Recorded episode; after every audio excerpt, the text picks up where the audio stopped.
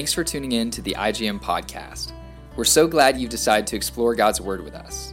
We look forward to connecting with you in email at info at integritygm.com or online at our website www.integritygm.com. We hope this podcast encourages you to grow in the knowledge of God through His Word. Be blessed. Blessings to everyone today in the name of Yeshua the Messiah. Today we're going to be in Romans chapter 16, and we are finishing this great, incredible letter that Paul wrote to the believers in Rome. Hopefully, you have followed every chapter, you have listened to the background of this letter. And to me, it's one of the keys to the whole Bible of connecting the Old Covenant, the New Covenant, and bringing forth God's Word in a systematic way that we can understand from point one to two to three, A, B, C, the foundation of God's Word, the gospel, and what it's all about as believers. And so we're going to come to chapter 16, which is greetings and love that is expressed by Paul to the church at Rome. But you have to remember, He's never been to Rome. However, he's expressing in a general way his love and affection for the believers and their reputation and their faith, but he does know many individuals that have migrated into the city of Rome that are there, so that when he gets there, he already has a personal involvement with many of them, or a few of them, I should say, in ministry from the past. And so we're going to go through a lot of names. We're going to look at how to pronounce these names. Hopefully, we will do justice to some of these names. But they are people that Paul has known from the past in ministry. He knows of their faith in the Lord and he has had a relationship with them. Also, I want to talk about the subject of women in authority over men because those that advocate that women can stand in authority over men. They don't so much advocate it in the family, but they will start advocating it in the church or within ministry that women can be an authority over men. They always go to Romans chapter 16. And Alan and I are here together, and we're going to go through this chapter, and we're just going to allow the chapter to speak for itself. And we're not going to base anything on an assumption and some that really advocate that women can be pastors and shepherds over men within the body of Christ. They always use Romans chapter 16 as one of the foundational pieces in order to make that argument. So it's going to be really interesting as we go through this chapter. I want to begin with a word of prayer. Heavenly Father, thank you for this time together. I pray that you will give us direction as we share God's Word, your Word, with everyone that is listening. And Lord, let us be true to the original intent of what Paul is saying to the church at Rome. We pray in Jesus' name. Amen. So let's look at this. Let's go one verse at a time.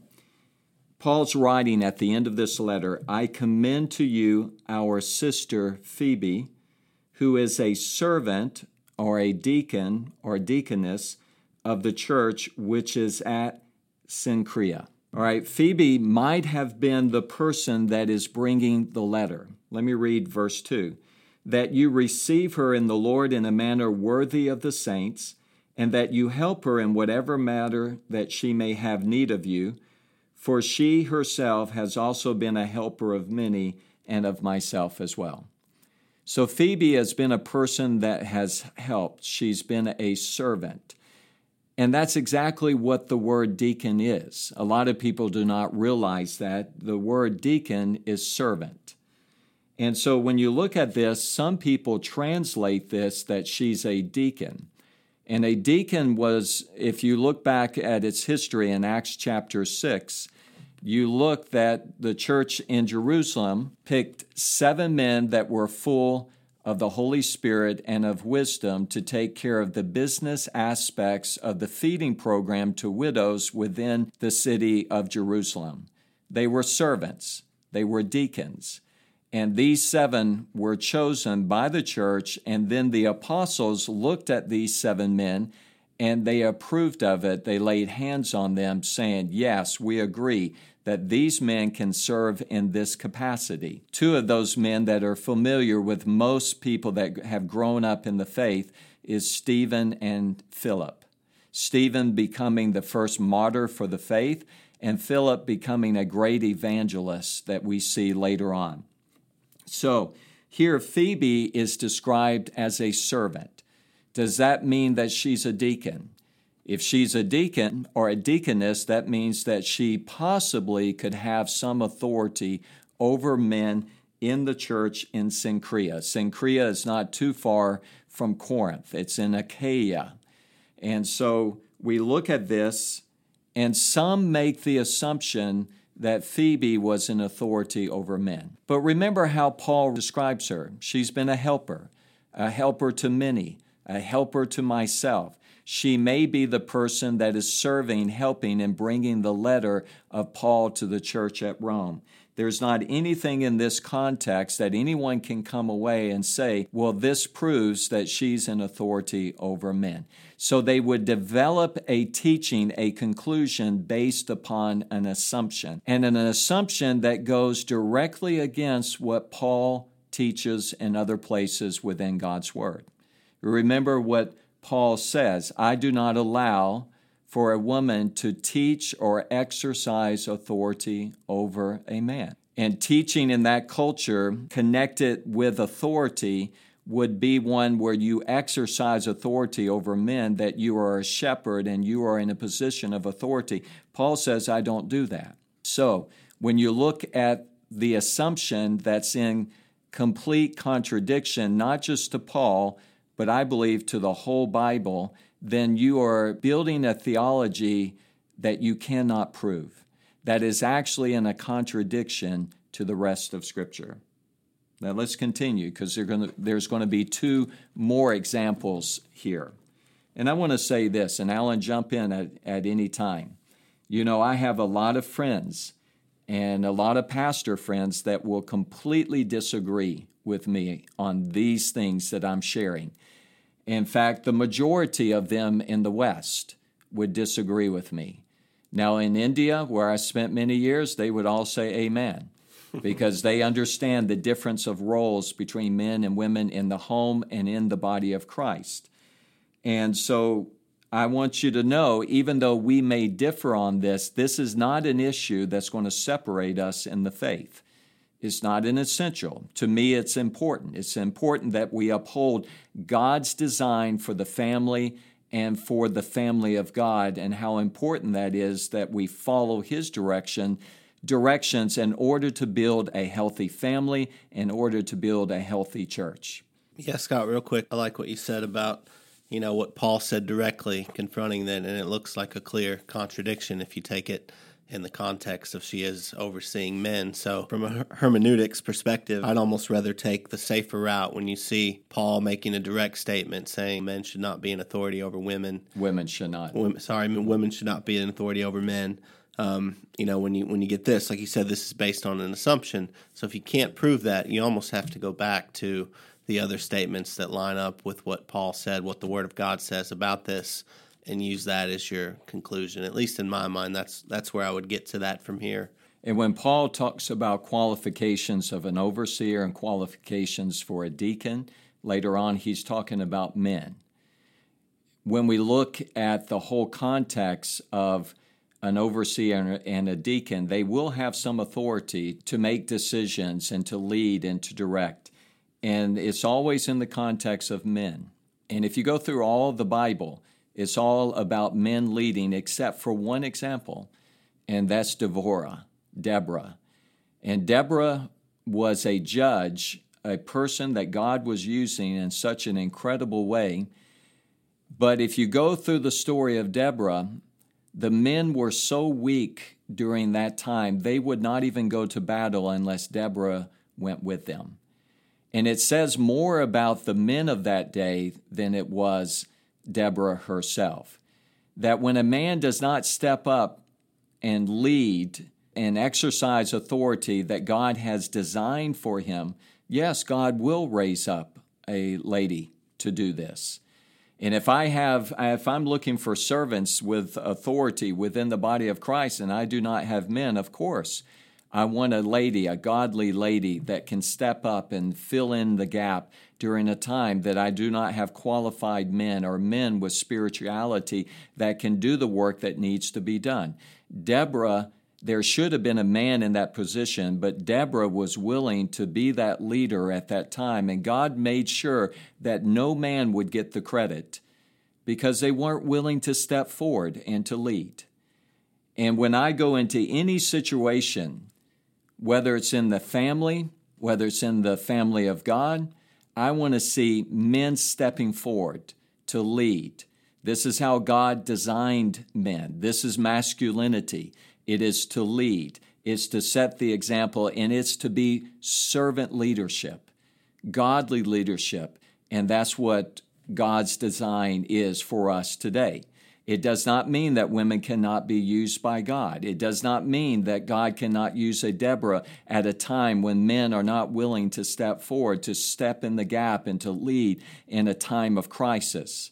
However, God's design is for men to lead the family and to lead the family of God. And so let's continue here. The next verse is another verse that those that advocate women pastors, women in authority over men, take from this verse. Verse 3 Greet Prisca, Priscilla, and Aquila, my fellow workers in Christ Jesus, who for my life risked their own necks, to whom not only do I give thanks, but also all the churches of the Gentiles. So, why do they say here that Priscilla is in a position of authority. I think they're looking at it from the order of importance. That's Paul's writing in the time where you would put the the leader or the more important one first when you were naming them, and you've seen it before. You know, Aquila and Priscilla or Prisca, but here it's listed Priscilla first, which that was intentional when they would write that. You know, you see, you know, all the writings where the most important yes. person is at the top, the the least important at the bottom. That's just how they right how they wrote. So some people make the assumption because Prisca is mentioned before Aquila, her husband, that she is the leader of the two. And that's a big assumption. I do believe that she is mentioned first, showing probably who is more vocal of the two. If you go through the book of Acts, initially it's Aquila and Priscilla, but later on it's Priscilla and Aquila. But you never see the two of them separated.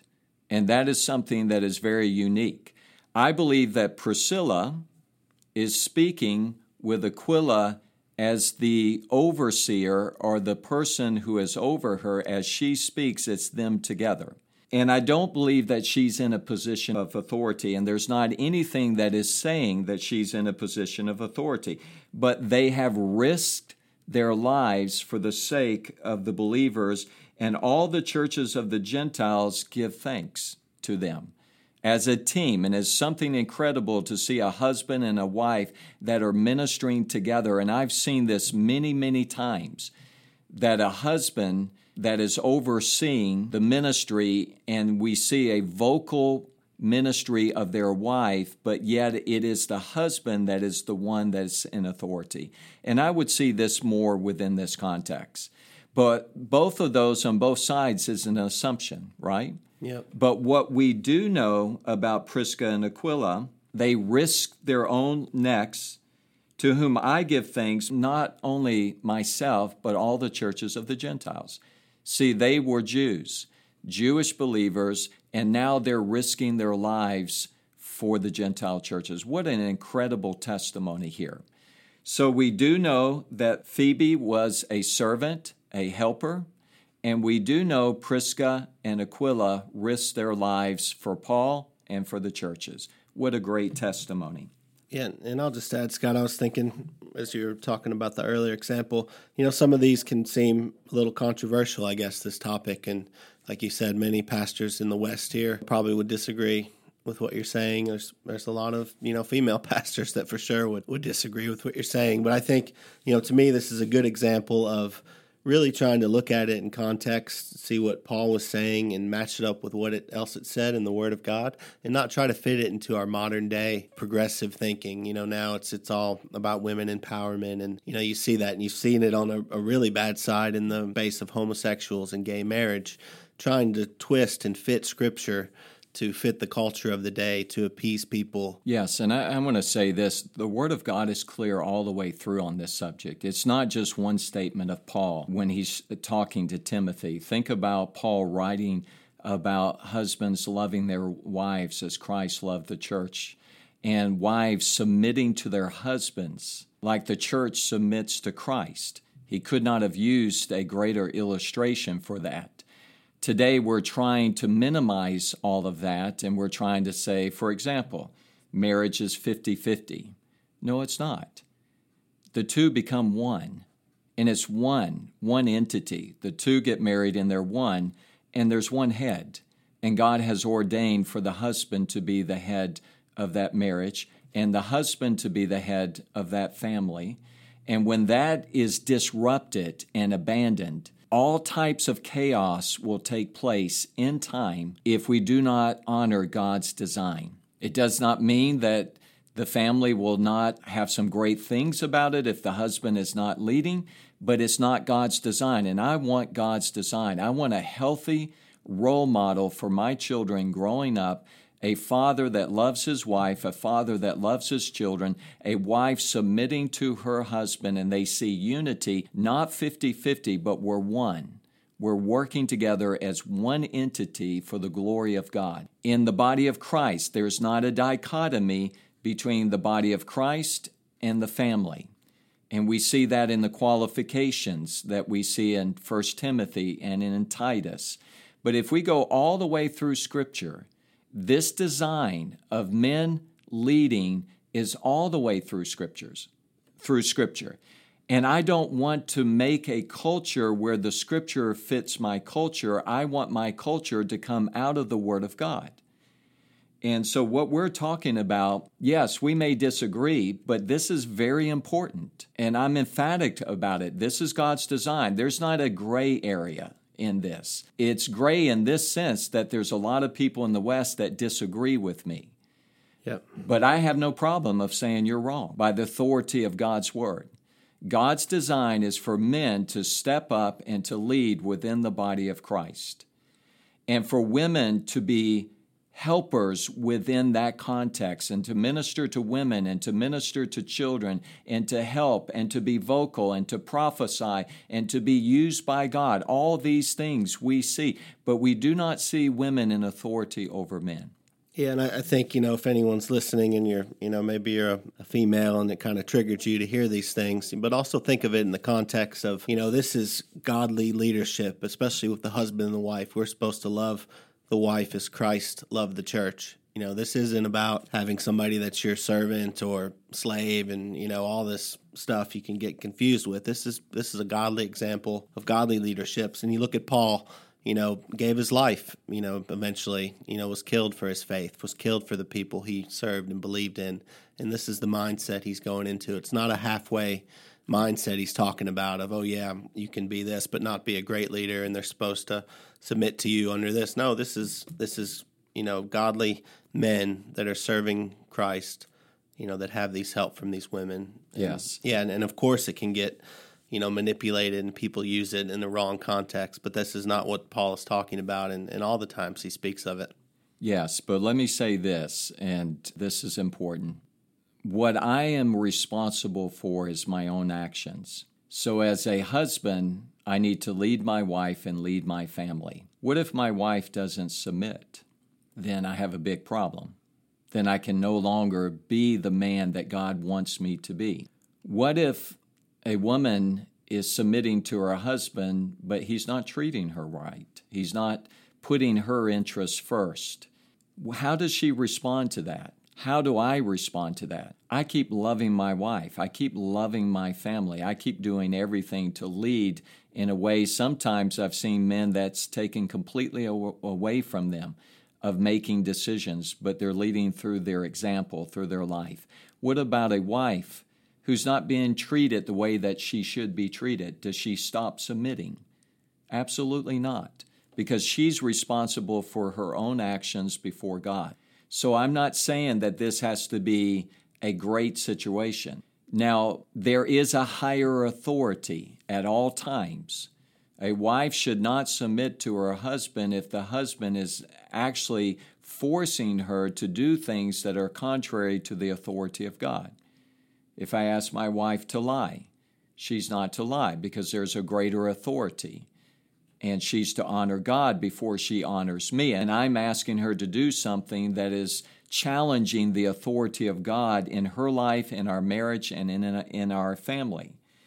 So, what I'm saying is that these principles do not have to be a great husband, a great wife, everything's going the way that it should be going. However, if we are in the authority of God as an individual, I need to do my part of what God has asked me to do. My wife needs to do her part and what God has asked her to do. And when those two things come together, it's an incredible thing. I'm leading, but we're one. We're together. We have unity. We're, our marriage belongs and exists for the glory of God. And what an example to the children if we do that as one. The same thing in the body of Christ. Men should be leading, men should be stepping up and leading and asking God for direction and praying and setting the example for the whole body of Christ. And here are women that are coming beside them and supporting and praying and doing the work that many times men cannot do, but they're doing it under the authority of the men within the church. What a beautiful thing that that is. Sometimes it breaks down on one side or the other side, but I am responsible within the body of Christ to do what I need to do and to honor God. And so we're getting a little bit off subject, but it's okay because we're going through some verses here that people have abused to say that women can be in authority over men. And the only place, Alan, that I see that that can take place is when men refuse to step forward and to lead. God will raise up a Deborah. God will use a woman to step in a leadership position if men are so weak and they will not step forward. And there are some cultures around the world, men are not supposed to lead. Women are supposed to lead in the family, and you go to the churches and they're leading. And it really brings dysfunction to the body of Christ, and it brings dysfunction within the family as well. And we see the consequences of that down the road. Now, let's get back on subject here. All right. Let me say this Phoebe and Priscilla, what an incredible testimony and ministry that they have, Priscilla and Aquila. Verse 5 Also greet the church that is in their house. Some say, oh, that means she's a pastor. No, what that means is that they have a gathering that is meeting in their house. Greet Epaenetus, my beloved, who is the first convert to Christ from Asia, talking about Asia Minor. Greet Mary, who has worked hard for you. Greet Andronicus and Junius, my kinsmen and my fellow prisoners, who are outstanding among the apostles, who also were in Christ before me. Now, this is the third example that people try to use that say that women can be in authority over men. Because you have Andronicus and Junius or Junia, it can be masculine or it can be feminine. And look at them, my kinsmen, all right? And my fellow prisoners. And the next statement they say, oh, Junia was an apostle. But this is what it says who are outstanding among the apostles. Now, it's an assumption that Paul is calling them apostles there what he is saying is that Andronicus and Junius or Junia, my kinsmen and my fellow prisoners, they have spent time in prison, they have worked together, who are outstanding among the apostles, that could just as well mean they have an outstanding reputation and ministry among the apostles. Their reputation, the apostles know about their ministry and their willingness to sacrifice for the gospel who also were in Christ before me. They were believers before Paul. They have spent time in prison as well. They are his fellow kinsmen here, Andronicus and Junia or Junius. But it would be an assumption to say that Junia, Junius is a female and they and she is an apostle. If she's an apostle, she definitely would exercise authority over men. In all three examples here, Phoebe, Priscilla, and Junius is assumptions that they are making in order to produce a theology uh, conclusion. Yeah, and I think I'll just go back to that first statement or question I had, and you confirmed it. When there's assumptions and it's and it's a question mark, you got to go back to the scripture lines up with other scripture and what Paul said. You know, women should not have authority over men. To me, that's concrete. That's a definite statement that he made. It's in the Word of God. So if these are just you could assume maybe, maybe not, but you go back to what he said, you know, in, in his other writings that confirms, right? You know, definite, direct, hard stop. This is what he means. There's no question about it. And the Bible, from a hermeneutical standpoint, does not contradict itself. Even from the Old to the New Covenant, there is not a contradiction. In fact, all of the Old is fulfilled in the New, and everything that is taught in the Old is fulfilled and taught in the New. And so when we look at this, this is not a new teaching that is coming forth and that now women can stand in authority over men. They are three assumptions that people are teaching today based upon these assumptions, and that's not how you teach the Word of God.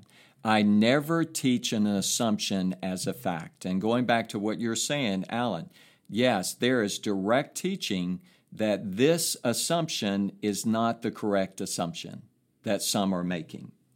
All right, let's continue in verse 8. Greet Ampliatus, my beloved in the Lord. Greet Urbanus, our fellow worker in Christ, and Stachys, my beloved. Greet Apelles, the approved in Christ. Greet those who are the household of Aristobulus. Greet Herodion, my kinsman. Greet those of the household of Narcissus who are in the Lord. Verse 12 says, Greet Tryphena and Tryphosa, workers in the Lord. Greet Persis, the beloved, who has worked hard in the Lord. Greet Rufus, a choice man in the Lord, also his mother and mine. Verse 14 Greet Asyncritus, Phlegon, Hermes, Patrobas, Hermas, and the brethren with them. Alan, I wish you were reading these verses. you got it. You got it. Verse 15 Greet Philologus and Julia, Nereus and his sister, and Olympas and all the saints who are with them. Greet one another with a holy kiss. All the churches of Christ greet you. Now, I'm going to stop there for a moment. We made it through these these names. Great job. But, but one thing I want to emphasize, and I might not have pronounced them correctly, but trying to use phonics here, is look at all these people here that Paul seems to have a relationship with. And he's never been to Rome. And we know that Priscilla and Aquila were kicked out during the time of Claudius, but now they've come back to Rome. And we see them back in the city of Rome after the death of Claudius. There is a relationship within the body of Christ that is so unique that as Paul has been ministering and through the years, even some that came to faith before him, they're still ministering together. That relationship is still strong together. And they're a family. This is the body of the Messiah. And what an incredible family that we are a part of. And when it says greet one another with a holy kiss, remember the word holy here. because people greet each other with a kiss in other cultures, but this is a, a holy kiss. And what I believe it is saying, one that honors God, one that is respectful, one that is decent, greet one another with a holy kiss. All the congregations of Christ greet you. We should never embrace each other in a way that does not honor God, and it should always honor others and honor our reputation. As a man, I'm not comfortable all the time greeting or embracing ladies in a way that doesn't honor God or honor their husband. So, in many cultures, they recognize that and they abide by that. In the American culture and the Western culture, all those things are thrown away. But when he says greet each other with a holy kiss, I believe what he is saying, and one that is decent and honors God and honors the society and is not anything that is done indecent. And so I'm not comfortable always hugging like we do in America, frontal hugs and, and doing things like that with people of the opposite sex. I want to do it in a way that it's right and decent and holy. Yeah, I, I agree with all of that. And I was I was thinking as as you're reading those names, you know, all these people and and you know, my mind will wander from time to time, but it'll be interesting to see in heaven exactly what their part was in this early church. And, you know, when we think about Paul and the early church, we think about Paul and Peter and Jacob.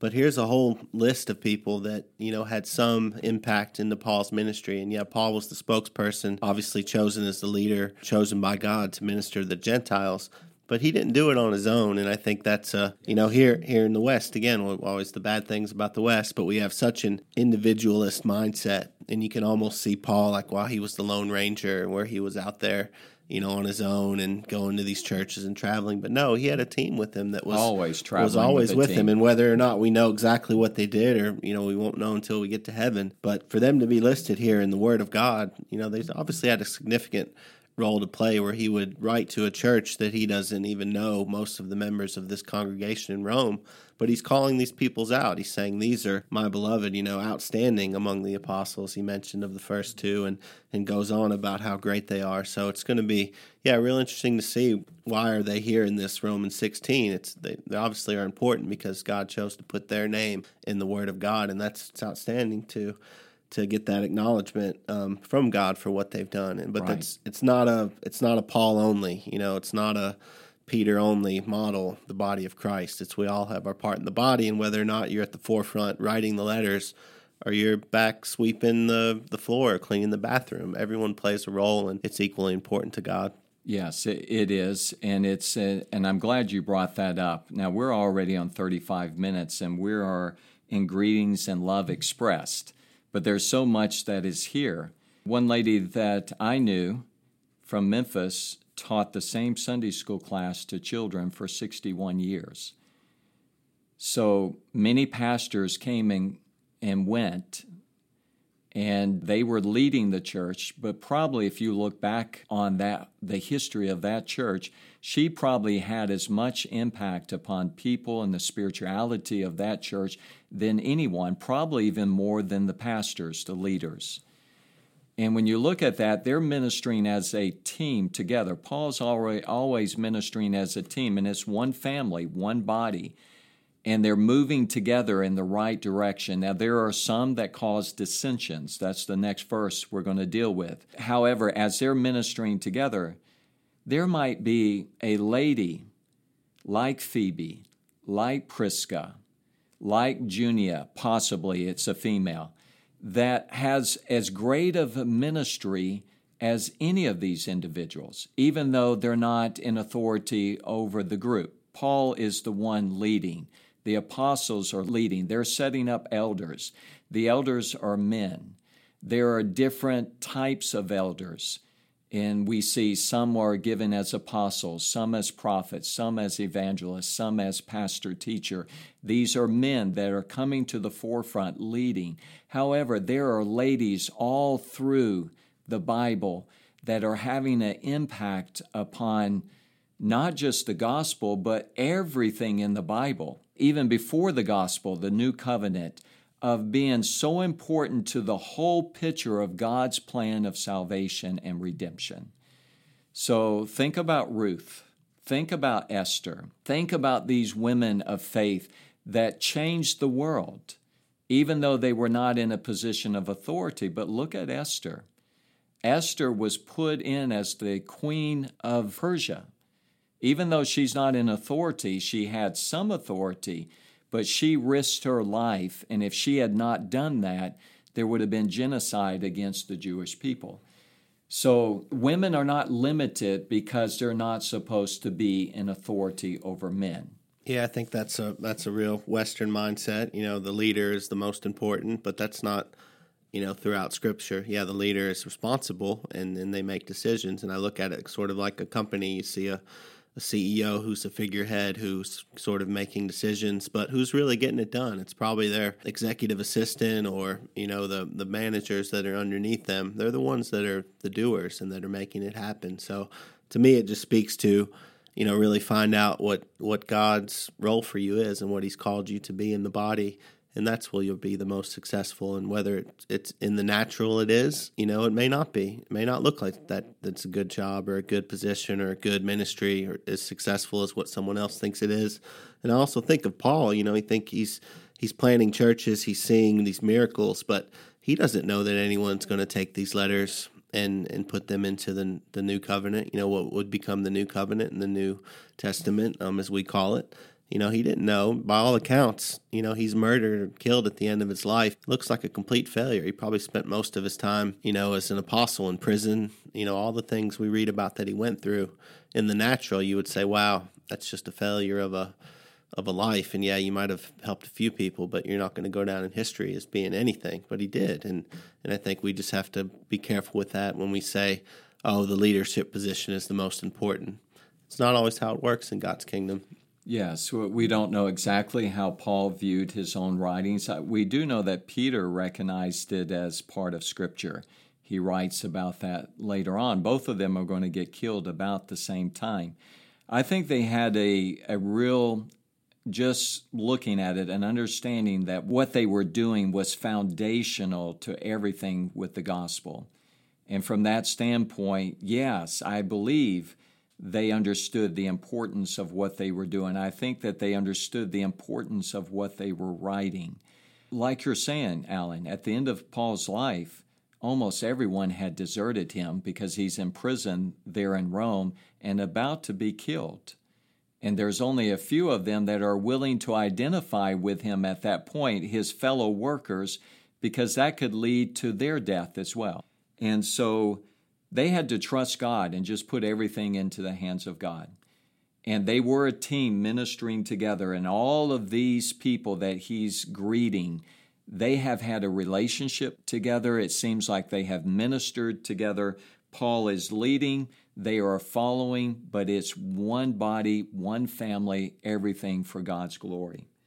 Now, verse 17, there are always those that cause dissension. Verse 17, now I urge you, brethren, keep your eye on those who cause dissensions and hindrances contrary to the teaching which you learned, and turn away from them. If you have sound teaching, sound doctrine, teaching and doctrine is the same thing that's going forth, there's always going to be an inside battle of people that come against that sound teaching. Paul wants them to recognize what comes from God and what is not from God and stay away from those that cause dissensions. For such men are slaves, not of our Lord Jesus Christ. You and I, we are slaves of the Lord Jesus Christ. We are bond slaves of the Lord Jesus Christ.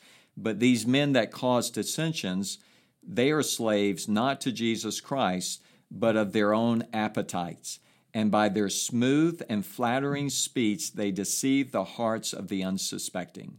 Any person that's trying to put their fo- the focus upon themselves and not the focus upon Jesus Christ, you have to beware of them. There should be a red flag. That means there should be a radar that's going on. This person is not bringing me closer to Christ. They're trying to bring me into their camp. And they're trying to make us a disciple of that individual. We are here to make people disciples of Christ in everything that we do. Our teaching should glorify Him, it should not be about ourselves.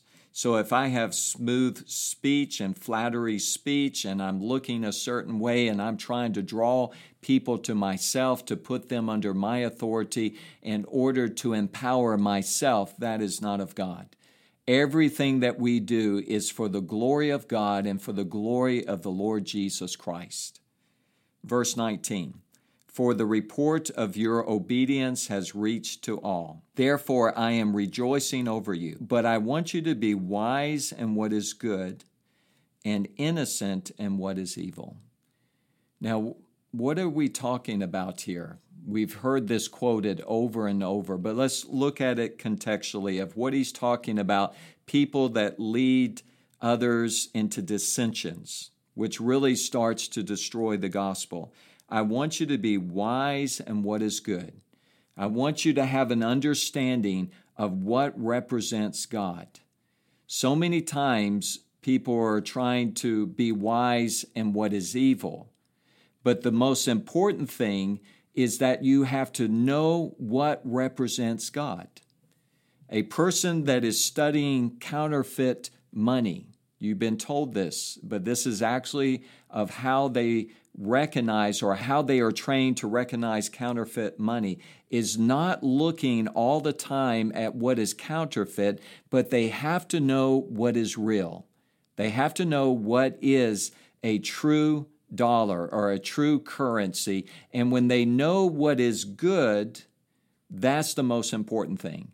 And then when something else comes into the scene, they recognize, oh, that's not from God. So you need to be wise in what is good. We need to have the wisdom of God to understand what represents God and be wise concerning those things. And if we are wise in what is good, therefore we will be innocent in what is evil. If we recognize what represents God, then the rest of it takes care of itself. We're not going to be pulled into dissensions. We're not going to be overcome by a person with flattering speech. We are wise in what is good. We recognize what represents God, His Word, what glorifies Christ, and we have wisdom from above. And therefore, we're not going to be involved in all of these other things. We are going to be innocent in what is evil. Now let's look at the next statement.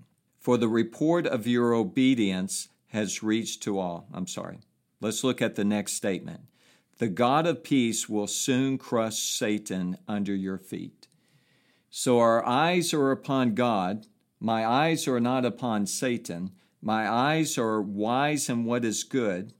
And therefore, the understanding is Satan will soon be crushed under your feet. My focus is on God. My focus is on the gospel. It is not upon people that are bringing dissensions. I'm going to be innocent in those things. I'm going to put my focus upon Him, and Satan will soon be crushed under my feet. And I tell people all the time put your focus on God, not upon the evil, not upon Satan. Because if our focus is upon God, the destruction of evil will come and it will not penetrate into our own personal lives. We will be innocent in what is evil. Then he says, The grace of our Lord Jesus be with you.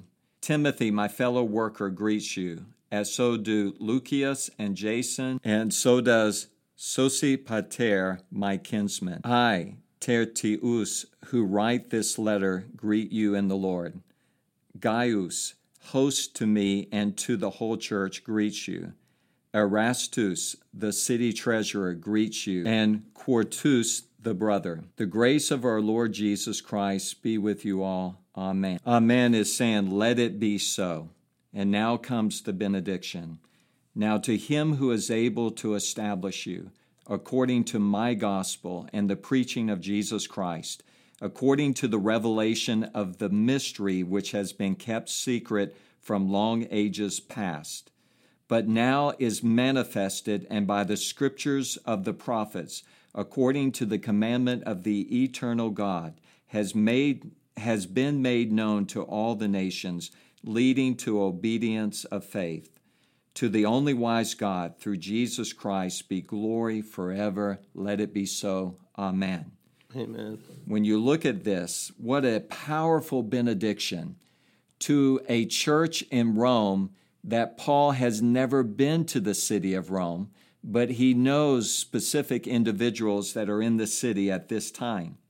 To him who is able to establish you, this is a message to us. He is able to establish us according to my gospel and the preaching of Jesus Christ. How are we established by the gospel of the Lord Jesus Christ?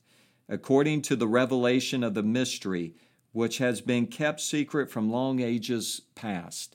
What we experience now, what Paul is saying in Rome, others had not seen, but now has come to light and now is known in you because God has established you in the gospel but now is manifested. It is made known. It is with you.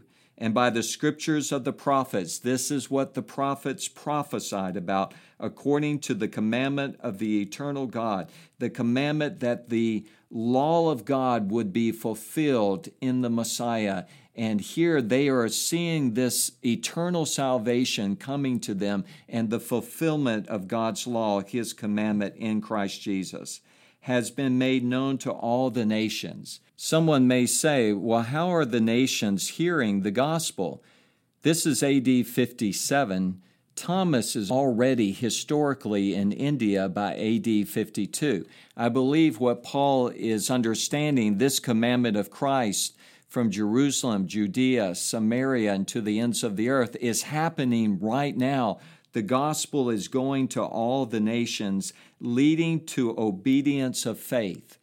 I don't think he is saying at that time every single nation has received the gospel, but the gospel is going to all nations and is known to all nations. It's coming alive. This mystery is now being revealed in Christ Jesus to all the nations. To the only wise God through Jesus Christ be glory forever. Amen. So, the wisdom of God, the only wise God, through Jesus Christ, He has been made known. Be glory, be the glory forever. Amen. And I'm just looking at that that first part of this in, in verse 25. Now to him who is able to establish you. And I think almost I could see you as the church of Rome here, yes. but also as individuals. Yeah, I think, I think it's to, plural. Yeah, according to my gospel in the preaching of Jesus Christ, according to the revelation of the mystery which has been kept secret for long ages past. To me, this speaks to God and His gospel in preaching of Jesus Christ. This is what establishes the church. It's not your program. It's not or building or marketing program or any of these things we try to create in the natural to to make us more successful um, it's about God and His Word, and it's also not about you know making everybody feel good, like we talked about earlier, trying to fit in with the culture of the day. No, it's about preaching the message of Christ, the gospel that is true, that was true from the foundations of time. Amen. And I want us to close in a word of prayer. And we have gone through all 16 chapters and bringing forth the gospel of the Lord Jesus Christ that now that they have been established in. This gospel that Paul is preaching is the same gospel that Peter is preaching. It's the same gospel that the apostles are preaching. It's the same gospel that we're preaching today. Be established in the gospel, and the mystery of everything from the past will be revealed in Jesus Christ. God's salvation has come once and for all, that whoever believes in Him, in the Lord Jesus Christ, will not perish, but will have everlasting life. Be established in this gospel. Heavenly Father, thank you for this letter that Paul wrote to the Romans. Let it be something that is alive in our hearts today. Heavenly Father, let us know this letter. Let us recognize it as your word. And God, let your word be hid within our hearts that we will not sin against you. God be glorified in our lives. And Lord, let us have a tremendous testimony, just like the church at Rome. Let us abide in you. Let us witness for you. Let us be about your business and let our eyes be upon you and everything that we do. And God, we thank you for this opportunity to look into your word. And Heavenly Father, keep us right in the center of your will. That is our prayer in everything that we do. God, use us for your glory. You are the potter, we are the clay. Mold us and shape us and create in us a tremendous testimony, a supernatural testimony for your glory. We pray in Jesus' name. Amen. Amen. Amen. God be with all of you. If you'd like to learn more about IGM or have any questions about this podcast, feel free to reach out to us at info at integritygm.com and connect with us on Instagram at integrity underscore global and Facebook at Integrity Global Missions. If you like our podcast, please share it and leave a review. Thank you for listening. Have a blessed day.